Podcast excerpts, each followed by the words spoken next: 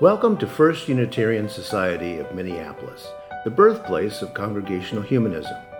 We carry on that tradition of free thought today, dedicated to promoting a free search for truth, meaning, and justice.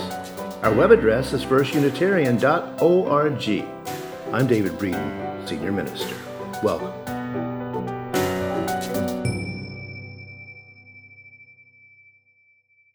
Demographics white, cisgendered, female in a large body, age 59, limited mobility, middle class all my life, heterosexual, left handed, Scorpio. Demographic Black American, non gender conforming, in a small frame, living with HIV. Working, but a class act. Pansexual, right handed. Double the trouble, Scorpio.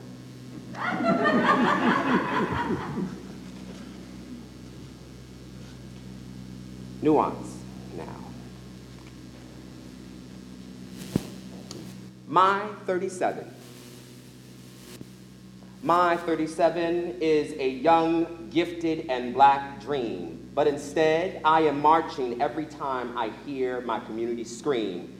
It's like Dr. King had nightmares and I'm finally just getting gray hairs. Do you see me? I am a fountain of youth, so I don't look like what I've been through. My people say black don't crack. And I've got ancestors, both young and old, I carry on my back because my daybreak is some family's bittersweet heartache. But I must digress. After a certain age, women disappear.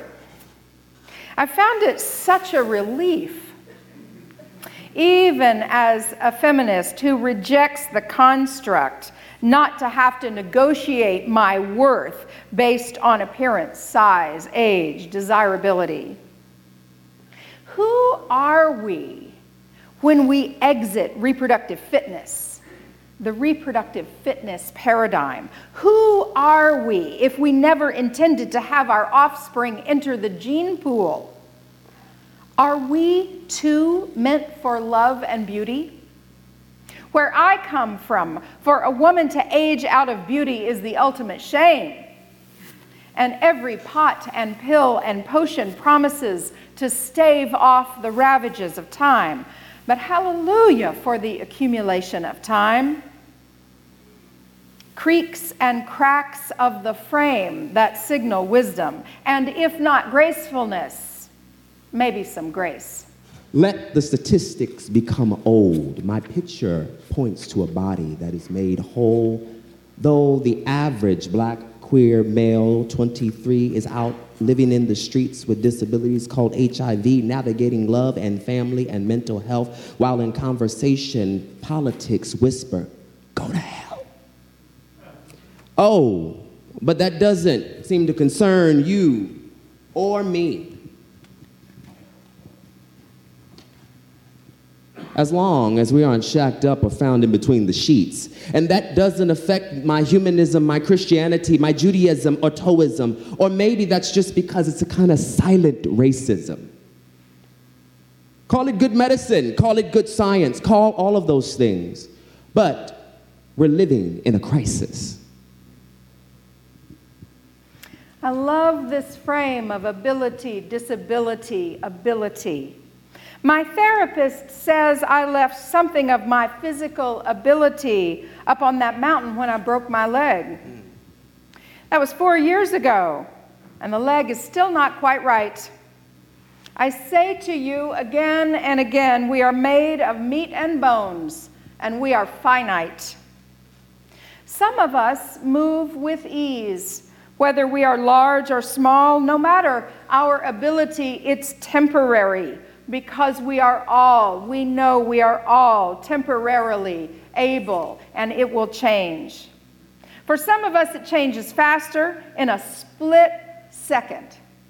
For some of us, it's a slow ache Here we say that whatever our ability to stand or not, to move or not, to see or not, to bend, lift, twist or not, each of us is made for love and beauty, to be it, to live it, to experience it.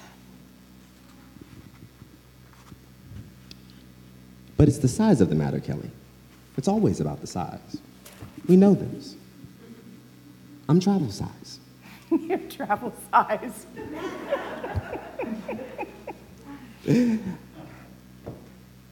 There was an old rap song that actually would start off like this I wish I was a baller, shot caller. I wish I could call to a girl who would be taller. And I wish I, yeah, no, I won't do that today. Please, I'm short. I'm small. So called petite. I kind of like that. Can go to the kids section and buy G- jeans by Lee. Sell reps suggesting male sections like I'm beef. But I know I want half the price of kid boxer briefs. Trust me, I'm not trying to be Peter Pan. Shopping isn't about recreating Neverland. And gaining 10 extra pounds with a metabolism like mine isn't easy as it sounds. And I just want to be prepared to fight like a butterfly, sting like a bee before I step, step my microwave behind the boxing ring. It is about size. Size. That part I don't want to talk about. And the reason I signed up for this talk today, this talk on nurturing beauty, in this body, that has been my own for 59 years. I have been in this body, smaller and larger and smaller and larger. Diet mentality has had its hooks in me since I was a young girl, and it is a central feature of my disordered eating. My eating disorder tells me to eat even when I'm not hungry. It tells me not to pay attention to my hunger and fullness cues and I work on it with that good therapist that I talked about earlier. What I really work on is owning who I am without shame and knowing that I live in beauty in this body that is mine, just as you live in your bodies in beauty, your bodies that are yours. Let us claim them with joy for the movement and beauty that they give us, and joy and love that they give to others, and the hell with anyone who says different.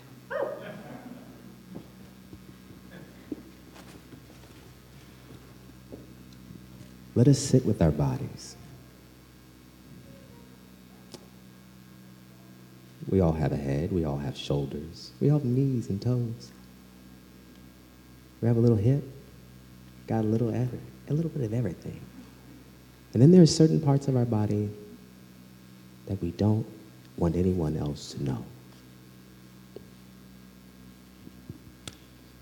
What you looking at? What you looking at? Boys ain't got no business looking at nobody like that. But maybe that's just it. I am a nobody, a non binary, the everybody, the anybody, the all body, the non conforming, the ever transforming, bodily informing, man nor woman, nor woman nor man. So I stand, standing in the gap, standing in the gap, standing in the gap, standing in the gap. I am being of abundance. I'm a being of abundance. I am community. I do not lack mm. anything.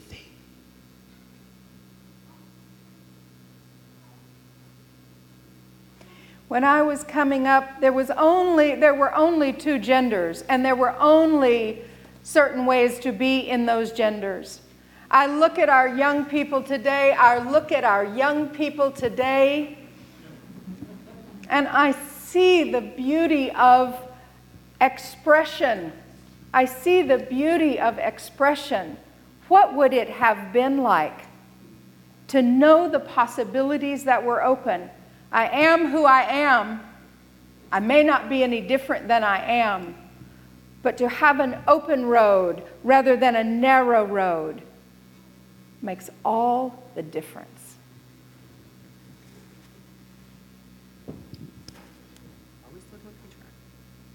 I don't know what we're doing. Okay. I was just making sure. I'm gonna go. Look, okay. Come on, you talk it. I'll, I'll respond. Well, you know, look, I, I'm, I'm tasked to talk about heteronormativity. Can we talk about heteronormativity for a few minutes, y'all? Because that's in the space every once in a while. It's everywhere we go. But, ladies and gentlemen, boys and girls, come one, come all, maybe not at all. Ladies and gentlemen, boys and girls, come one, come all, maybe not at all. For this space is not for the straight at heart, the narrow in mind, nor the social respectability politic of the refined. So leave your liberal progressive pedigrees behind. There is no such thing as homophobic or biphobic or transphobic. There's a new line. I am, we are loving and divine. And for this thin line between love and hate, we can call these fears or phobias, it's an insurgence of hate. So that heteronormativity, that gender roles of captivity, that heterosexuality, that boys like blue and girls like pink toxicity, to the nuclear family and the all American nationalist Christianity vision of all we are called to be by God. You are heterosexist, not phobic, sexist. So, if you don't mind, please see yourself at the door. I love this piece. I love this challenge to also be who we are and the families we create. A nuclear family, coming from a nuclear family. But as if it was the only way, it was the way that suited our family. But it's not the only family. And you teach me this, and you teach me this because we have each other's backs, because we are each of us made for love and beauty. Because hate is the interrupter of love and beauty, because ism is the interrupter of love and beauty. And we will have no more of it. Speak to us, Jé, of race on this day, this day that hurts so hard. Speak to us this day of race.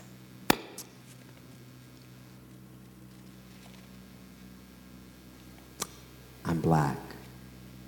What? I'm black. Okay.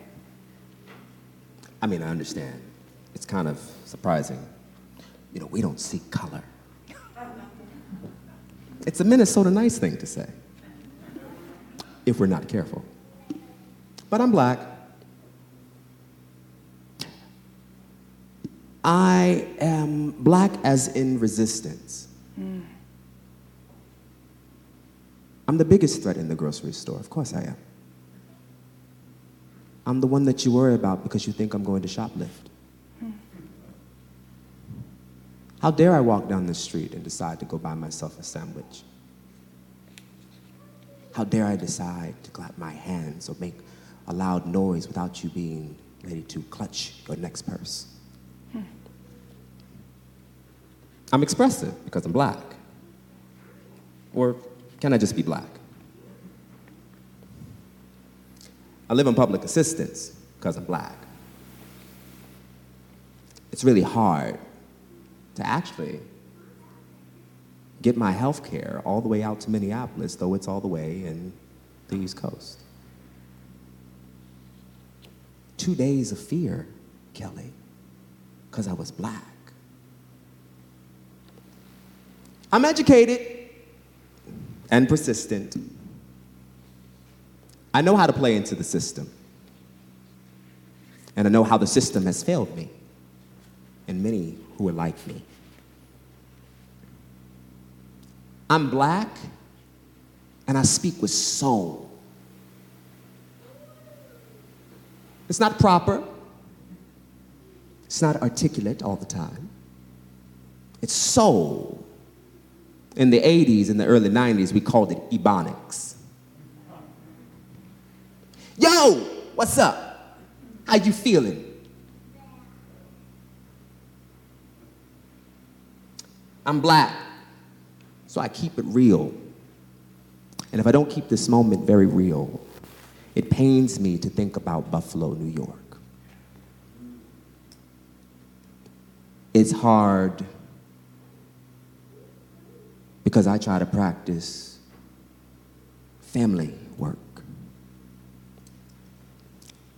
Kelli, as of two days ago, was officially certified as an auntie. So she got a niblet.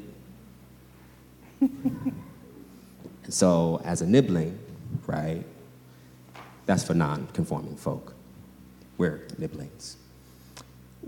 It's powerful to do such a thing. But when you have a tragedy like Buffalo, I begin to wonder where and how do we offer family to now a generation that is seeking out community? This was a young man 18, Gen Z. That should disturb you. How are we really rearing our youth? How are we talking about dismantling whiteness? How are we talking about dismantling racism? I said to Kelli this morning, which has proven automatically in the service, that we've got to break the system. We had scripts, but the mic wasn't working. We had things written, but honestly, sometimes your eyes fail you. How do we break the system, reconcile it, confront it, and then recover? I'm in a space of recovering. Yes. I need covering in order for me to be recovered. And so I want us to just sit with that when I think about being black. I can't go on trips like other friends in this space can without being questioned multiple times of why I am going on a trip. I shouldn't be dressed like this, especially if you are living on public assistance. You should never look like this. You should always look like that. Right? But it has such a connotation. Mm-hmm. And I have ancestors that made it very clear I had to always walk in my dignity so I know nothing less. But I'm happy to be black, like Kermit is happy to be green. Mm. Thank you. Thank you. You've heard me say that I am on a quest to discover all the ways that white supremacy culture has its hooks in me because I benefit from it. Because white supremacy culture is good to me. And it hurts me because it hurts the world. And even as a even as a woman that was, has truly been a Karen in my past, oh heavens, have I been a Karen? Talk to Oh, how many times have I asked to speak to your manager? Yes. I am still meant for love and beauty because I am learning new ways. I am learning to do better. And when we learn better, we do better. I am learning to soften this heart. You teach me, you teach me to soften my heart. I am learning that the news of yesterday landed differently for me than it did for you. And it took me a minute to catch up, to soften my heart and to catch up, knowing that we would have this moment today. We are each of us, in our differences, in our demographics, different, meant for love and beauty, and have our humanity in common. That is what we celebrate and seek to ever cultivate. I love you. I love you. Ashe. Ashe.